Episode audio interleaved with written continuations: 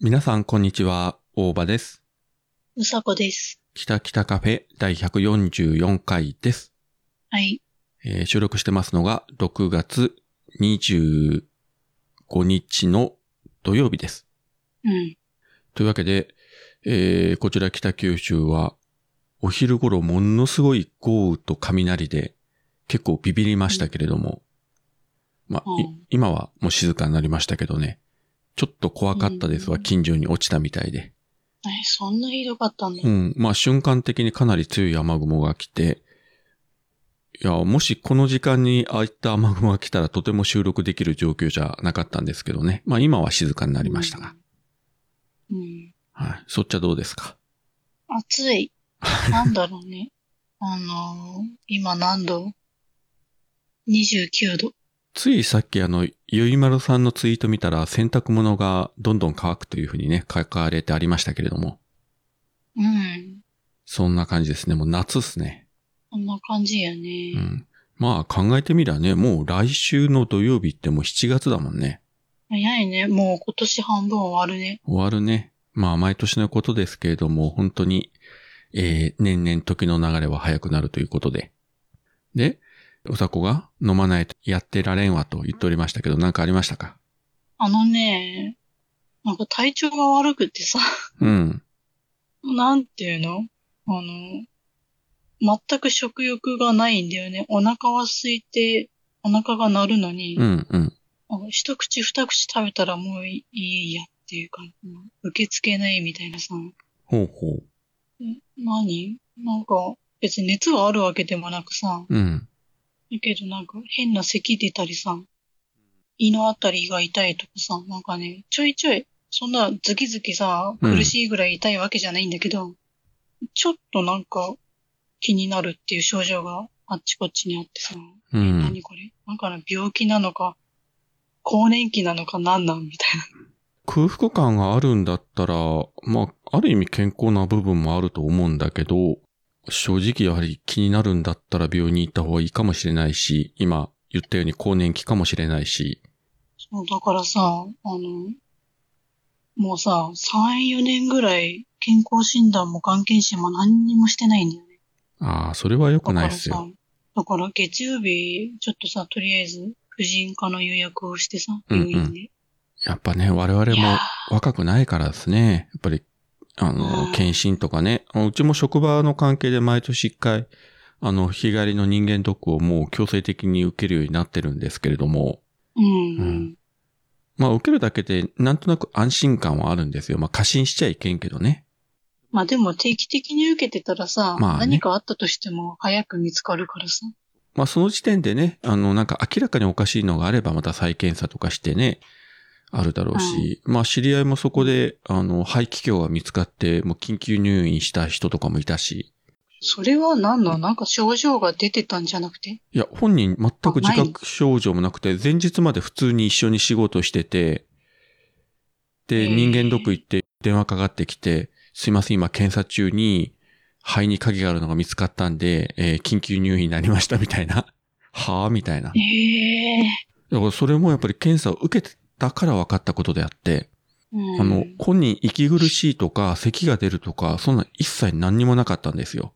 え、怖いね。それは何そのままほっといたらダメでしょ、やっぱり。そうそう。もちろん、あの、入院して今はね、もう全然問題なく元気なんですけれども、うん。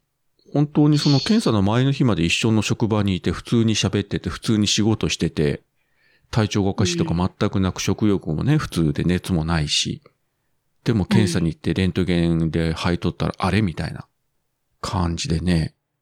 まあでも、その手術するとかそこまではなくて、まあ、比較的に多分軽い方だったとは思うんだけれどもね。まあ今は元気になってるんでよかったですけど。うん。まあ、そういうことありますんで、ね、まあコロナとかいろいろありますけれども、えー、まあ気になる方はやはりちゃんとね、これ別に若い人でもそうですので、油断なきようにですね、なんかおかしいなとかね、うん、思ったら、まあとりあえず一回見てもらうっていうのは手じゃないかと思います。それで何もなければね、うんうん、それだけでも安心だし、ね、本当に。ね、あの、素人判断がやはり怖いですからね。うん。と言いつつもなかなか病院に行くっていうのはね、ハードルが高いんですけど、そうね。ね。虫歯だったらね、もう絶対自然に治らないからみんなね、嫌でも歯医者行くけど、うん。それ以外は基本的にね、内科も外科もね、行きたかないわね。そうなのよ。ね何事もなく無事に、えー、ね、終わることを願っております。はい。桃屋のおっさんの、オールデイズだ、ネッポン。えー先週ですね、あの、名古屋に行ったという話をいろいろさせていただきましたけれども、うん。あの、一つ大事な話を漏らしておりまして、おう。あの、島次郎さんが来てたというね、話しましたけれども、うん。これあの、前から話があったので、あの、自分と桃屋のおっさんは、あの、島次郎さんのあの、書いた絵本を当日持って行って、サインをもらおうと。うん。で、ちゃんとサインペンまでね、持って行って、でも人がわさわさしとるところにサインをしていただいてですよ。うん。で、可愛らしくひらがなで、島次郎とこう書いていただいて、うん。で、その字の点々ところがね、なんか猫のテーマークなんですよ。なあ、かわいい。可愛らしいでしょ。でなあそれだけでも十分なのに、なんとこの本を出版した上田さんも来てたので、上田さんにもサインをしてもらったと。最高じゃん。何それ。家宝じゃん。うん。で、上田さんにすいません、サインお願いしますって言ったらあ、いいですよ。えー自分サイン持ってますからつって、本当になんか芸能人みたいにサラサラサラっとサインしたのよ、あの人。ええー、すごい、いいなあ私も欲しいなあな、何この人 上田さん何者 業界の人みたいな。 びっくりして。すごいね。一般人だったと思いましたけど、なんかすごいなと思ってう。んで、その、で、まあその下にね、日付も入れてもらって。うん。なので、この島次郎さんと上田さんのサイン入りの腰やっちゃったんだ病の絵本、えーサイン入り本は自分と桃屋と二人だけが今持っていると。うわあいいね。ね、本当に世界に2冊しかないサイン本なので、まあ仮にあのヤフオクに出たとかなったら、どっちが出したかとすぐわかりますんで。 まあ出さないけ ど。2022年6月18日って日付まで入ってるから、もうごまかしようがないので。二人しか本当いなだいよと。ね。おバカももやかっていうね。もうそれしかありませんけども。これはね、超貴重なえーサイン本になりましたんで。えもう一生のお宝でございます。いいんだよ。私は、私であの自分の持ってる絵本に書いてもらう。うん。いやーね、やっぱりね、いいっすよね。本当に。これこそ直接ね、会わない限りはサインとかしてもらえませんので、え非常に、えね貴重なものとなりましたというね。この大事なことを話し忘れたということをあの編集しながら、えー気がつきま して、まあ今日ちょっと追加でなるほどね。え喋らせていただきました。で、あの、この名古屋話ですね。えっ、と、今週、あの、配信されました、えっ、と、桃屋のおっさんのオルネポと、あと、なおさんときょうちゃんのぶっ飛び兄弟くだばな、それぞれの最新回でも、えーまあ、それぞれの視点から語られてますんでね、えーぜひ合わせてお聞きいただければと思います。うんはい。はいうん。で、あの、肝心要のグリーンが喋ってる分がまだ出てないんですけれども、まあこれがどの番組で出るのか、今日のなおなのか、子育て日記の方でやるのか、まあわかりませんけど、まあどっちかでね、あの、グリーンが喋らないはずはないので、ほったらかしとったらまた2、3時間喋るんでしょうけれども。あ、子育て日記じゃなかった、うちの子日記か。 失礼いたしました。というところでね、出ますので、また合わせてお聞きいただければ、もちろんあの、当日来られた配信者の方はね、他にもいらっしゃいましたので、もしかしたらまた、うん。それぞれの番組とか、あとあの、カフェで収録してまだ、あの、配信されてね、あの、放送部の、えー分もありますので、おそらくひとしさんに音源が送られて今編集してるんじゃないかと思いますけれども、えーそれも配信されましたら、お聞きいただければと思います。はい。そんな感じの、えー名古屋話補足でございました。なんであの時放送部名古屋にあるなんであの時カフェを部室に見立ててお客さんたちがダラダラトークするポッドキャストです毎週土日は配信中皆さん遊びに来てねハッシュタグで感想いただいてますので、えもう一気に紹介させていただきたいんですが、はい。まずこちらですね。えーっと、チャイワンワンさんからですね。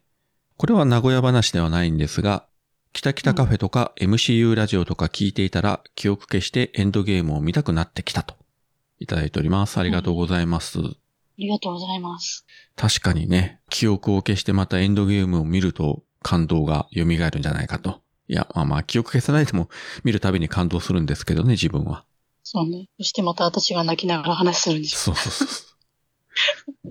あ、ナターシャがみたいな感じでね、もう泣きながら見るとそいうそ。そうんえーもうちょい先でですね、あの MCU ラジオの方でエンドゲーム撮ることになりますので、いやもうどうなるやら、ついに。ついに。うんあ実はですね、収録ベースで昨日、えーアントマンワスプを撮ったんで、うん。とはいえ、新作がどんどんまた7月もありますんで、えーね、ドラマうんのミズ・マーベルとか、映画のソうんウ・ラブサンダーとか、そっちも喋らないといけないんで、まあエンドゲーム、まあ多分遅くとも年内にはやれると思うんですけれども、うん。なんとか頑張ってそこまでいければいいなと思っております。はい。でも絶対長くなるぞと、3時間喋るんじゃないかというね、なんか恐ろしい気がしますけれども。うん。そんな気が する。喋るのはいいんですよ、喋るのは。後が大変なんですよ。あ、そういえば、うさこがオーダーシティでカットができるようになったと。そうなんすよ。ついに。はい。やったよ、私。うん。じゃあ、あの、今週から編集任せようか。あの、本当に、本当にぶつ切りでブズッブズッと切って、 あの、BGM も何もなく。 これ小学生かよっていうレベルだけど。ほら、あの、うさこもね、この、配信された、このキタキタカフェはもう聞かないというね、ポリシーがあるということだったんですけども、編集するとなればね、うん嫌顔でも自分のトークを聞いて、えー自分で自分の毒を浴びるという形になると思いますんで、一回編集させたら面白いかなとも思ったんですが、うん。ぶつ切りもいいでしょ、でも。わかんないけど。あまり良くはないような気もしますが。いや、あれで別にさ、あの、自分で自分の声が聞くのが嫌っていう、ただそれだけなんだけど、うん。だから、あれだよ。まあ、今まで聞かなかったわけじゃないよ。何回か聞いたんだよ。うそん、れでいも自分の番組さ。や、そりゃそうでしょ。で、聞くとさ、 いや聞聞くと、やっぱりね、大場さんの話を聞いて、うん。まあ、自分が喋るじゃん。うん。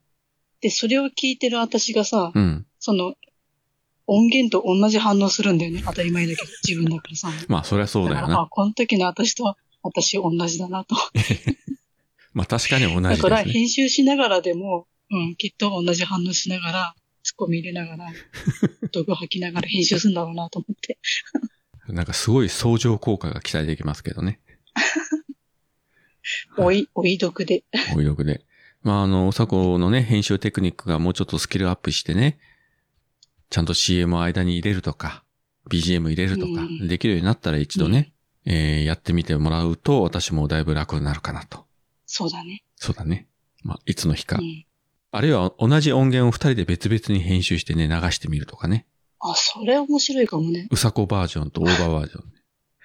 まあ結果的にあんまり変わってないですよと言われて終わりそうな気もしますけどね。別に、そんなにあの小難しい編集してないんで。いいかも。いいかもね。はい。じゃあ、えっ、ー、と、次のツイートが、マットパンダさんの憂鬱からですね。これは名古屋話の感想で、あの日は2時ぐらいまでカフェにいました。幼馴染みたちは7時ぐらいまでいたようなツイートもありましたね。あの日のカオスは今、ひとしさんのところへ行っていると思われます。スコーレのナオコは原作を他の漫画見ながらチラ見してました。見に行こうかしら。ということです。ありがとうございます。ありがとうございます。まあ、自分はね、9時半ぐらいに島次郎さんと一緒に帰ったんですけれども、うん。まあ、2時ぐらいまでいて、うんで、徳松さんたちはもう夜明かしをしたらしいと。うん。うんうん。うん、まあ、とてもそこまでね、お付き合いできませんけれども。まあ、でも結局あの日自分もホテルに帰って、4時半ぐらいに起きてましたからあんまり変わんないんですけどね。どこ行っても早起きだね。年ですよ。だって今日も4時に目覚めてさ、昨日寝たのが12時過ぎてたのに。本当、うんそそれさ、二度にしようっていう気にはならないいやしようとしてもやっぱできなかったんですよ。うとうとはしたけど。あ暑くてとか。まあなんとなくね。うん。まあ結局、4時半ぐらいに起き出して、まあ普通に洗濯したりして。で、7時になって、あの、米田コーヒーに行って、あの、モーニング食べたというね、まあそんな朝でしたけれども。健康を考えれば、早寝早起きはいいっすよ。私さ、昨日はね、3時ぐらいに寝たから。 うん。で、起きたのがあのね、9、9時ぐらい。まあ、それでも6時間ぐらい寝ときゃね。うん。でもやっぱり、毎日6時間だとやっぱりきついね、自分ぐらいになると、やっぱり、あの、7時間ぐらい寝たらね、ああ、寝たなーという気になるんだけど。私ね、8時間がベストなんだよね。うんうんうん。だけど、そこまでね、寝れなくなったんだよね。寝たいのに。なんてやっぱ睡眠って年とともにね、なんか長時間連続しなくなってくるというかできなくなってくるっていうかあるよね。ああるんだ。みんなそうなんだね。んなんかやっぱりね、まあ目が覚めてしまうとかいうのがね、あるんだけれども。まあうんでも、まあきちんと寝るのがね、健康にいいのは間違いないんで、まあ長い短いを問わず皆さん寝ましょう。はい。はい。ねあの、全然関係ないけどさ、食べる気が起きないのにお腹だけはさ、ぐるぐるぐるぐるさっきから鳴ってんだけど、こ の音は入ってんのかしらと思いながら 喋ってんだけいや、聞こえませんど。けぐ ど。るいぐるや、それよほどあのマイクをね、お腹のところにくっつけないと聞こえないんじゃないでしょうか。まあいいか。あの、垂れ流しでも全然いいんだけどさ。 あの、今さ、仕事してないで引きこもりじゃん。うんで、動くことがないからうんお腹が空かないのかなっていう理由もあると思うの。うんうん。まあ喋るとさ、エネルギー使うじゃん。まあね。喋ったらお腹すくんだよ、それなりに。うん。で、今回も、体調あんまり優れないからさ、ちょっと今日収録やめようかなと思ったんだけど、うん。いや、喋ったらお腹が空くかもしれないから喋ろうと思って今、 ここにいるんだけどさ。 食欲のために。食欲のために収録するという、これはある意味こう画期的な、そういう理由で収録に参加する人はなかなかいないと思うけど、まあ、健康にいいことであればいいんじゃないでしょうか。うん、だってそれ以外私今日話すことないんだもん。はい。じゃあお次行きましょうかね。はいえー次は、えー、黒柳りんごさんですね。大場さん、お片付けお疲れ様でした。直子は昔単行本で見てました。いい話ですよね。映画見てないなうさこさん、うちの相方も独身。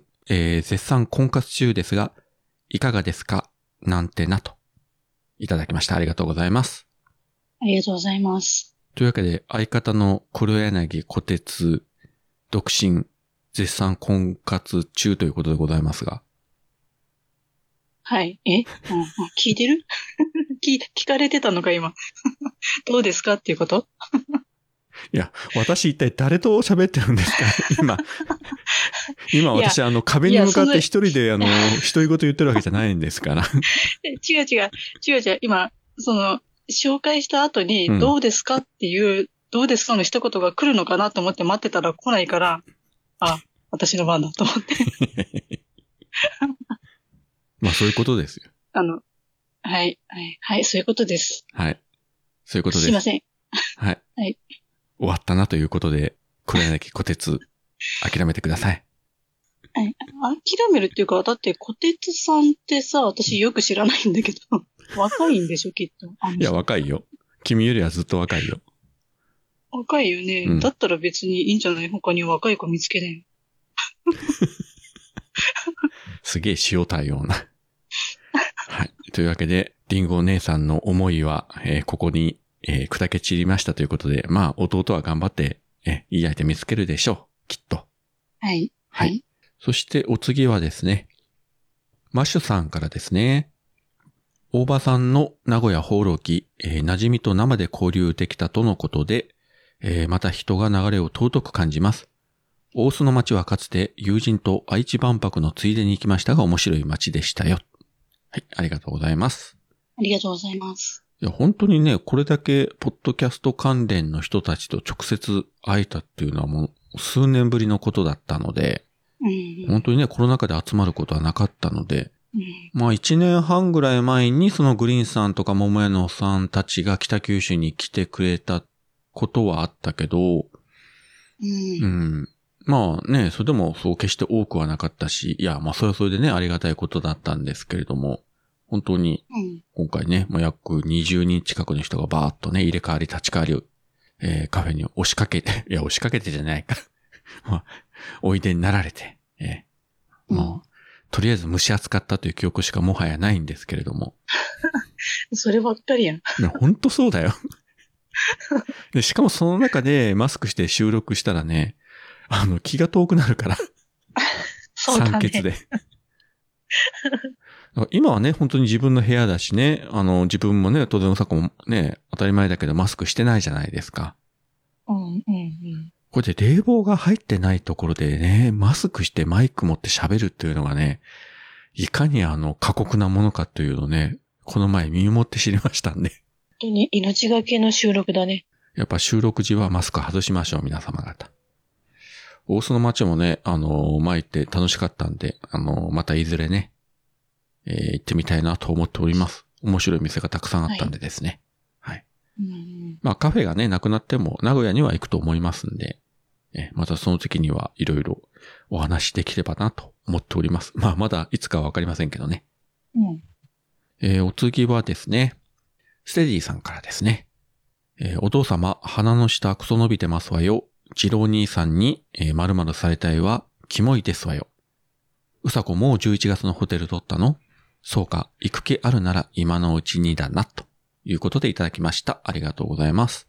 ありがとうございます。まあ、自分より1週間早くね、あの、ナーノカフェに行ったステディさんですけれども。うん。まあ、島次郎さんとね、一緒に帰ったという話はこの前しましたけれども。うん。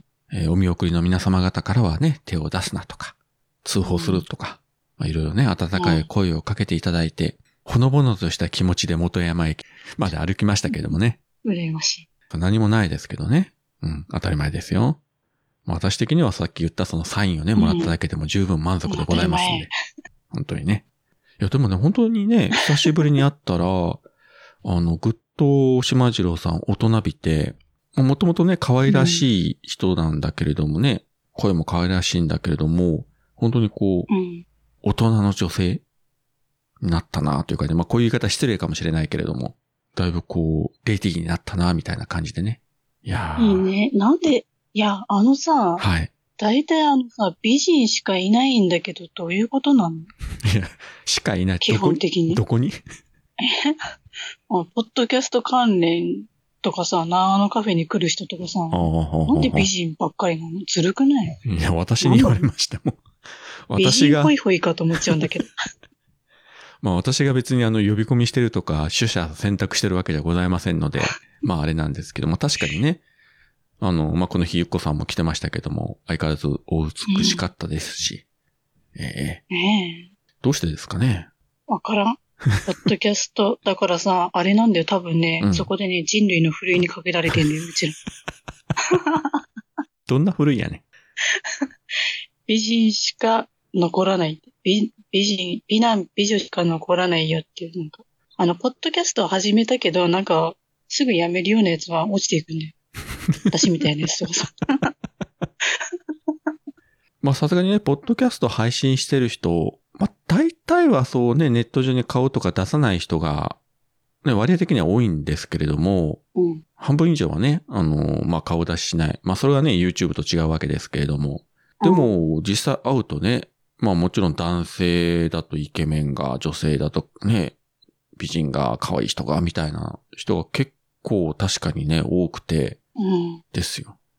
でもなぜか、やっぱり不思議。ね、まあ、恥ずかしいとかね、まあ、いろいろ個人情報とか、まあね、職場に内緒にしなければならないとかいうことがあって顔出してない人が本当に多いんですけれども、うん。本当にね、素敵な人多いですよ。いや、あのね、出さない方がいいよ、本当に危ないから。うんみんな、それぐらい美人ばっかりだから。俺あの、顔出してるけど、特に何もないですけど。うんいや、それはおばさんはだって危険ないでしょ。 いや、危険はないにしてもさ、なんかどっかからね、あの、ファンレターが来るとかさ、 そこだよ。そこだよ。ね、そこ、あの、そこうん あの、いや、いないとは言わないよ。きっといるんだろうけど、うん大場さんファンだっていると思うんだけど、なんていうの、そういう、何あ、この人はそういう、なんか、ドロドロしたものに引き込んじゃいけないっていうオーラが出てんだよ、きっと。なんか、なんつうの、見た、見た目的になんか仏みたいだからさ、なんじゃそれ。ほんわかしてるでしょ大場さんって。ああ、まあ、本若かどうかわかりませんけれどもね。そうで、なんか下手に手出したら自分がバチ当たる的な感じなんじゃないかと思うけど。 いや、別に私は罰は当てませんけれども。違う、周り、周り。あ、ま大り、場さんね。じゃなくて、その周りとかね。うちらみたいなさ、なんかうるさいやつがいるで しょ口出す。あの、もう、小獣とみたいな人たちが。そう。そうそう、そういうことよ。だから手出しにくいんだよ。ああ。自分はまあ、さようなことに、まあ結婚してるから、実際のところはね、そういうこと何もないんですけれども、まあもし今独身だったとしてですよ。うん。ねえ。そういった時に周りにね、小獣とかたくさんいて、うん、えーファンレターも何ももらえないとなったら、うん、ちょっと寂しかったかもしれません。うぜえな、この小獣とって思うんだろ うね。まあ今逆にね、マジでそういうのが、例えば来たとしたらさ、ぜひあの、う今度、ね、二人だけでとかさ、真剣にお付き合いさせてくださいみたいなのが来たら多分ね、結局昇進者だから慌てふためくと思うんだけどね。どうしようどうしようみたいな感じで。あのさ、はいこういうこと言われたんだけど、こんな DM 来たんだけどとかってさ、そうそうそう。収録後にぽっそりなんかそう相談受けそうだけど。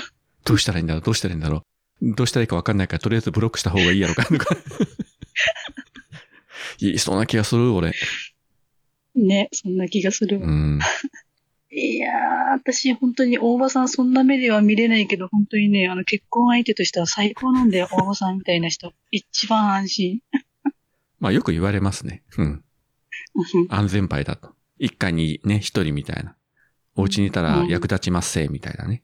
ね、ドラえもん的だよ。はい。まあ今日もね、さっき言った早朝から起きて、洗濯しまして。で、朝7時に米田コーヒー行って、その足で、えー、スーパーに行って、買い出しをして、で、帰ってきて掃除をしてということで、今日も働きましたよ、ちゃんと。え、ちょっとさ、定期的にうちにも来てく んないか交通費と宿泊費出してくれるんだったら考えます。はい。いや、私あの、九州引っ越したら後あで。引っ越したとね。なんで やねん。では、えーっと、お次がですね。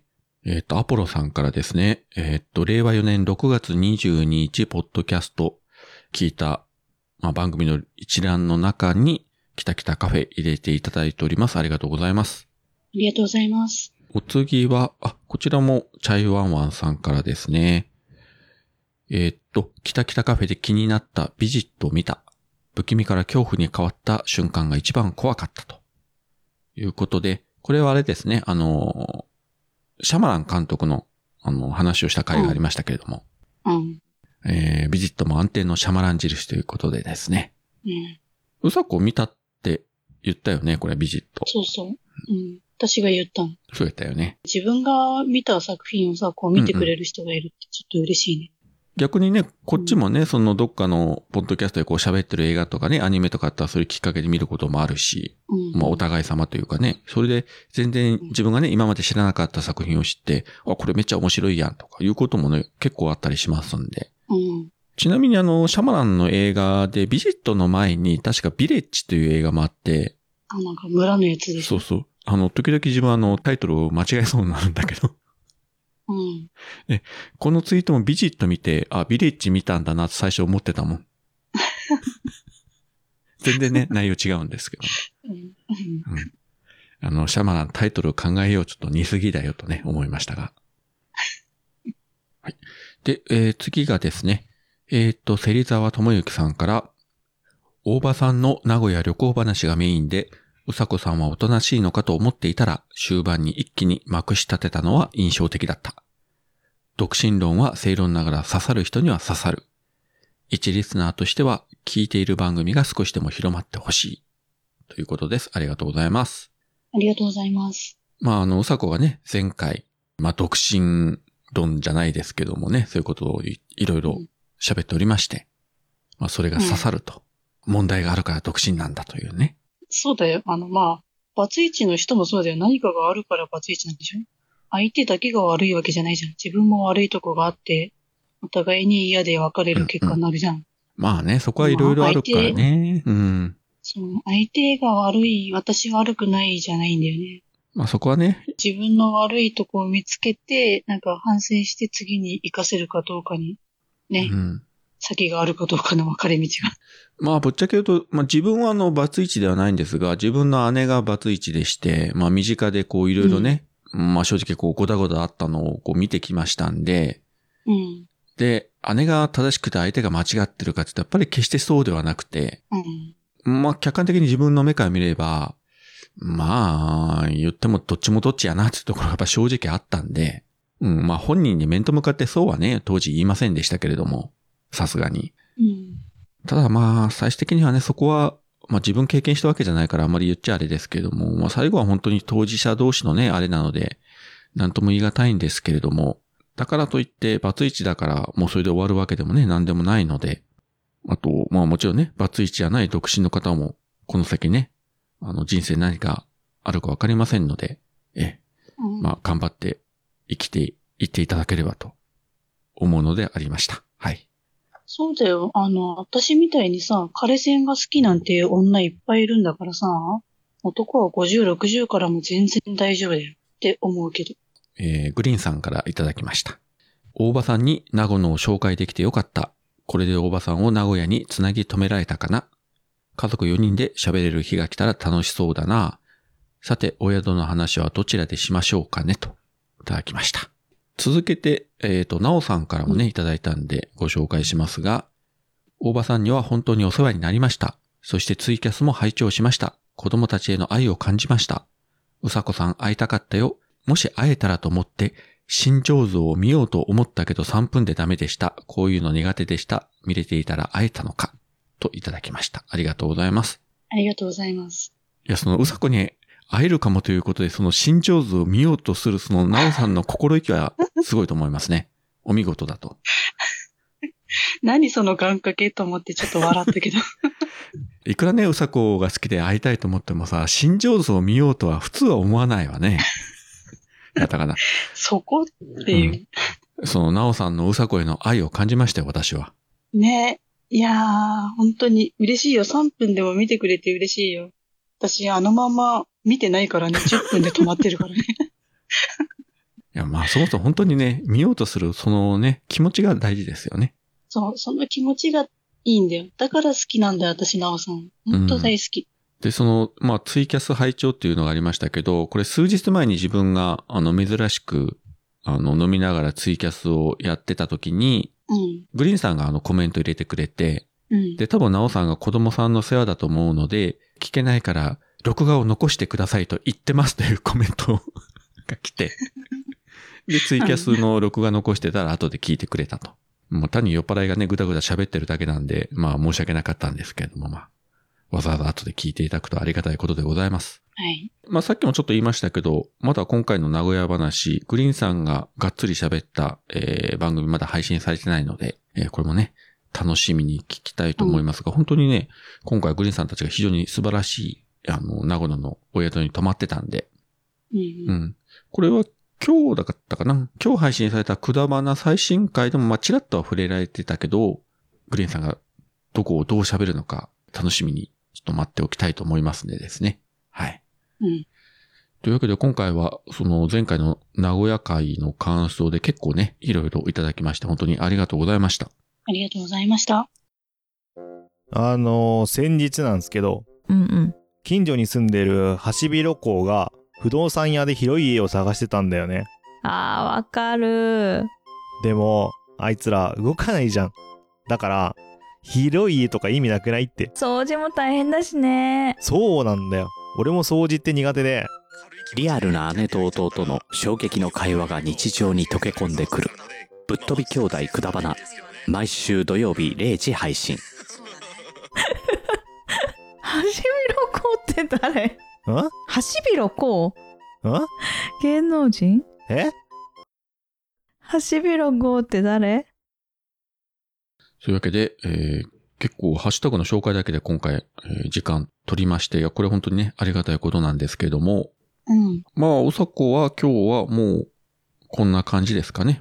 そうだね。やっぱさ、なんかご飯とかうん。食べてないせいかさ、うん。なんかね、ずーっと手が痺れてん だよね。ピリちょピリっとピリそれ、それやばいじゃん。手痺れるとかさ。 昨日からずっと手痺れて頭も痺れてる感じでいさや、、何それ。 マジやばいじゃん。な、の、脳かなとかさ、 そのご飯食べられないのと手が痺れるっていうのは、ちょっと違うような気もするけど、どこか別の原因がね、なんかあると思うんだけど、糖が足りないとかさ。まあ、それはね、あると思う。血糖値がね、下がってるとか、うん。そういうのはあると思うので、まあ、何かしらね、なんか甘いものでも食べるとか、うん。多少ないともね、そういうのはした方がいいと思いますもん。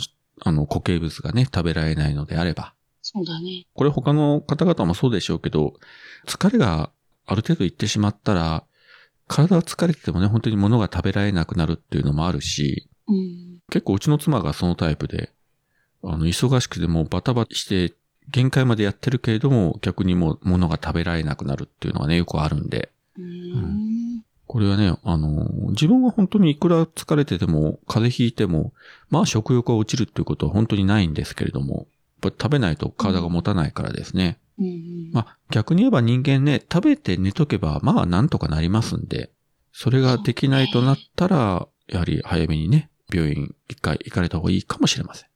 何もなければねう、ん。うん、それだけで安心できますんで、そうだね。はい。だからまあ、ね、あの、来週病院行った結果はまあ多分来週の収録で話すんじゃないかと思うけど。はい。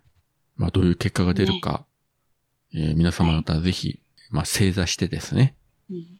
いや正座せんでもいいですけれども、まあまあ、どういう結果になりますか。楽しみにお待ちくださいって言ったらおかしいね、これは。そうだね。無事でいてくれたらいいよって祈ってくれてもいいんやでっていう。 みんな祈れよ。みんな北海道の方向いて祈るんだぜ。ということで。本当だね。う。うんんねあ今ちょっとうさこの心の声を代弁しましたんで。祈れよ。願いよ。ね。あがめろよと。はい。はい。 なんかの教祖だな、そこの通れり。教祖様だな。うさこ教だったら平和だけどね。どんな宗教なんかね、みんなでさ、毒吐きまくる宗教っていうのも、なかなか怖い集団だけれども。あのね、あと、あれで私別にさ、誰でも彼でも何でも気に入らなくて毒を吐いてるわけじゃないんだけど それは分かって人まとすしがてな。その行為はどうなのっていうことで、成敗のつもりで毒を吐いてんね。せ、 成敗。もうほとんど暴れん坊将軍ですな、それは。桃から生まれた、桃あ太れなん郎だっけ。桃太郎な侍んかでいすたよね。ね。高橋桃秀樹太郎の。侍か。うん。 そう。あの、鬼の仮面をかぶって出てきてね、うん。桃から生まれた桃太郎と見栄を切ってね、バッタバッタ切りまくるというね。うん。今もう考えたら、こういう感じの時代劇って今もないですよね。ないね。私、大岡越前好きだったんだけど。ああ、加藤剛の。そう。うん。いや加藤剛は好きじゃなかったの。あの、お医者さん役の人が好きだった。あと、竹脇無我だったっけそう、それ、その人。うん。なかなか渋いところついてきますな。うん。渋いけど、よく名前出てくるね。おばさんもすごいわ。まあ、あの頃の時代劇ね、そう、俺こそね、ほら、あの、月曜の夜8時って、あの、水戸黄門と、大賀一伝と、あとなんだ、江戸を切るとか、だいたいほら、交互に放送してたから、まあ、毎週毎週見てはないにしても、まあ、チラ見はしてたんで、なんとなくは覚えてますけどね。すごいね。さすが。いやいや、別に、別にあの、時代劇評論家じゃございませんので。はい。はい。じゃあ、まあ、こんなところでよろしいですかね。はい。まあ、そういうわけで、えー今回もここまでお聞きいただきありがとうございました。ありがとうございました。それでは皆さん、さようなら。さよなら。